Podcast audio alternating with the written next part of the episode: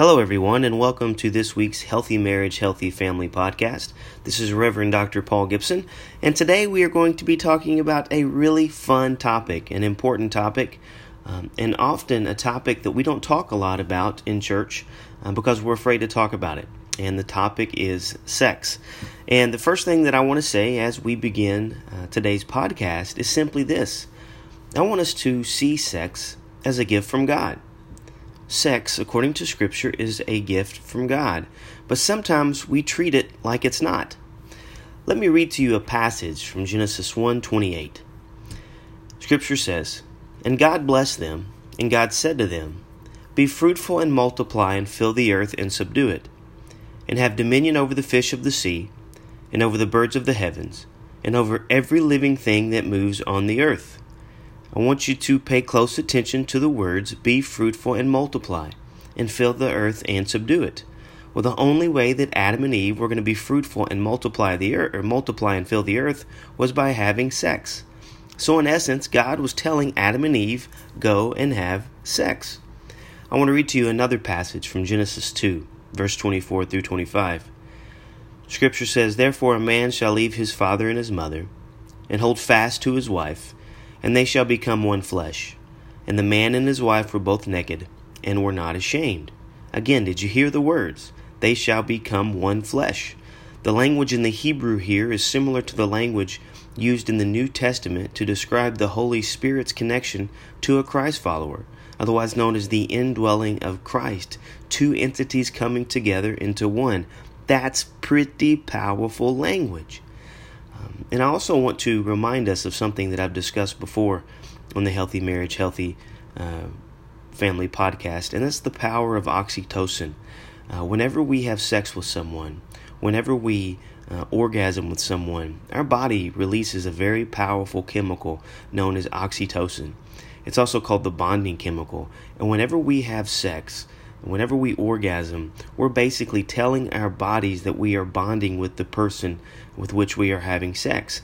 So, in essence, this scriptural idea of coming together and being one flesh, our bodies are telling.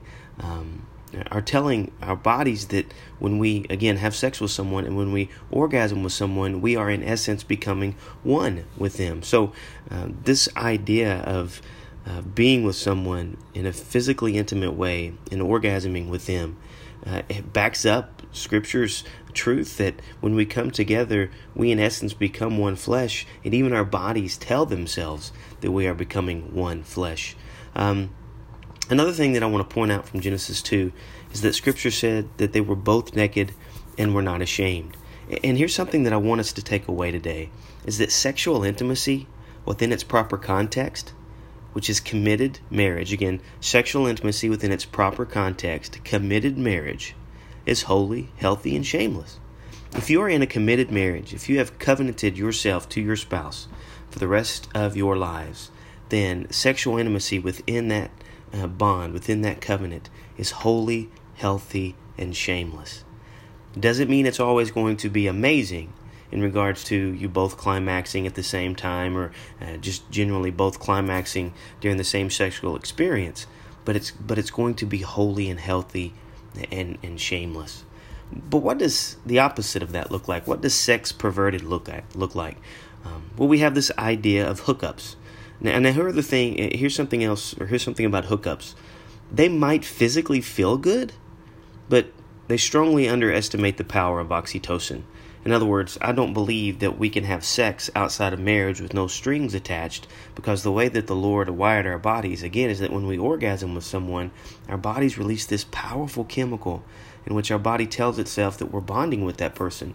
So we cannot be physical with someone and our bodies release oxytocin and then us walk away pretending like there are no strings attached because when we have sex with someone our bodies whether or not we want it to or not are physiologically neurologically attaching to that other person so there's no such thing as uh, sex with no strings attached so hookups is, is a way that uh, sex can be perverted.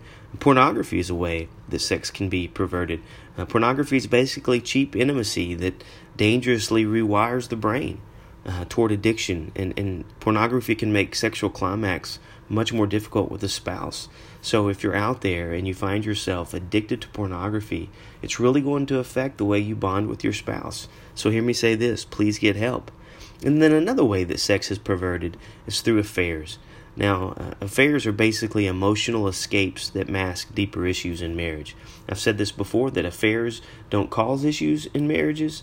Affairs basically reveal issues in marriages. And if you're having an affair, basically, again, your body is bonding with another person. Uh, and as you bond with another person, your body's going to become really confused in regards to uh, should you bond with your spouse or should you bond with the person you're having an affair with and basically internally your your soul is going to be ripped into uh, as you have to make a choice uh, on in regards to who you're going to be the most bonded with your spouse or the person you're having an affair with well, let's talk about sexual intimacy in proper context. Let's talk about uh, healthy expectations. Well, let me hear me say this. Sex is not designed to be the center of marriage. But sex is a powerfully interactive celebration of a marriage's holiness, attachment, and ability to create. Create further attachment, joy, and life. Again, sex is not designed to be the center of marriage, but it's a powerfully interactive celebration of a marriage marriage's holiness, attachment, and ability to create. Well, one of the metaphors that, that I like to use is that um, sex is basically the celebration of everything that you're doing right uh, in a marriage. And sometimes sex can be a healing salve uh, when life falls upon hard times and you simply need to be with your spouse in order uh, to receive comfort and safety. Uh, so, sex is, again, not the center of a marriage, but it can be a joyful celebration of everything that's going right. And sex can also be uh, a shelter that you can turn to, or a shelter with your spouse that you can turn to when you need comfort and you need love and you need security. Um, please uh, also remember that we can't just rush to physical intimacy in a relationship.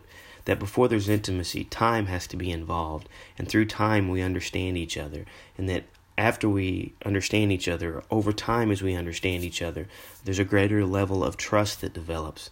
And then once we trust our spouse, we're able to be vulnerable and honest with our spouse. And then, then emotional intimacy happens, and then sexually, uh, and then sexual intimacy uh, happen. So, what does uh, healthy sex look? Uh, what does healthy sex look like? It, means we navigate the relationship cycle well. We understand that time is involved, that trust is involved, that vulnerability and honesty is involved. And then, when there's time, trust, and vulnerability and, on, and, and honesty, then we can get uh, to sexual intimacy. Um, so, again, there's no true physical intimacy without emotional intimacy. Um, now, sexual connection can actually increase attachment, which leads to greater couple resiliency when encountering the next crucible. When you are in a high in your marriage, when things are going well, I encourage couples to have a lot of sex. Because again, when we're having sex with someone, our bodies are bonding, and that's going to increase the marital resiliency next time we hit a rough patch or next time that you have to enter into a crucible. And I'm going to talk a little bit about crucible crucibles in our next Healthy Marriage, Healthy Family podcast. And the last thing I would say is that a healthy sex life uh, requires the process of time, trust, uh, honesty, and vulnerability and intimacy. And I want to stop and I want to talk just briefly about this idea of time. I've talked to many older couples who are in their 40s and 50s and 60s um, who have testified to me that they have experienced a more fulfilling sex life as they have grown older with their spouse. And the reason is they've been able to spend more time with their spouse. So um, I've been told, and I'm seeing this uh, in my own marriage, although uh, we've only been married uh, close to 16 years, is that sex does get better with time because there is a familiarity there, but there's also more time committed to building trust with one another, more time committed uh, to being vulnerable and honest with each other, uh, which again is going to result in greater levels of intimacy. Um, I appreciate what Pastor Tommy Nelson uh, once said in his Song of Solomon series. He said that sexual intimacy is like a fire. Within its proper context, it can heat a house. Outside of its proper context, it can burn a house down. So, again, sexual intimacy within marriage, within a committed covenant union, is extremely powerful. There's no shame there, there's holiness there, there's health there. So, uh, if you are in a marriage, a committed, healthy marriage, um, I encourage you uh, to celebrate your marriage through sex. Uh, again, sex is not the end all be all in a marriage, but sex is a great way to celebrate what is going right.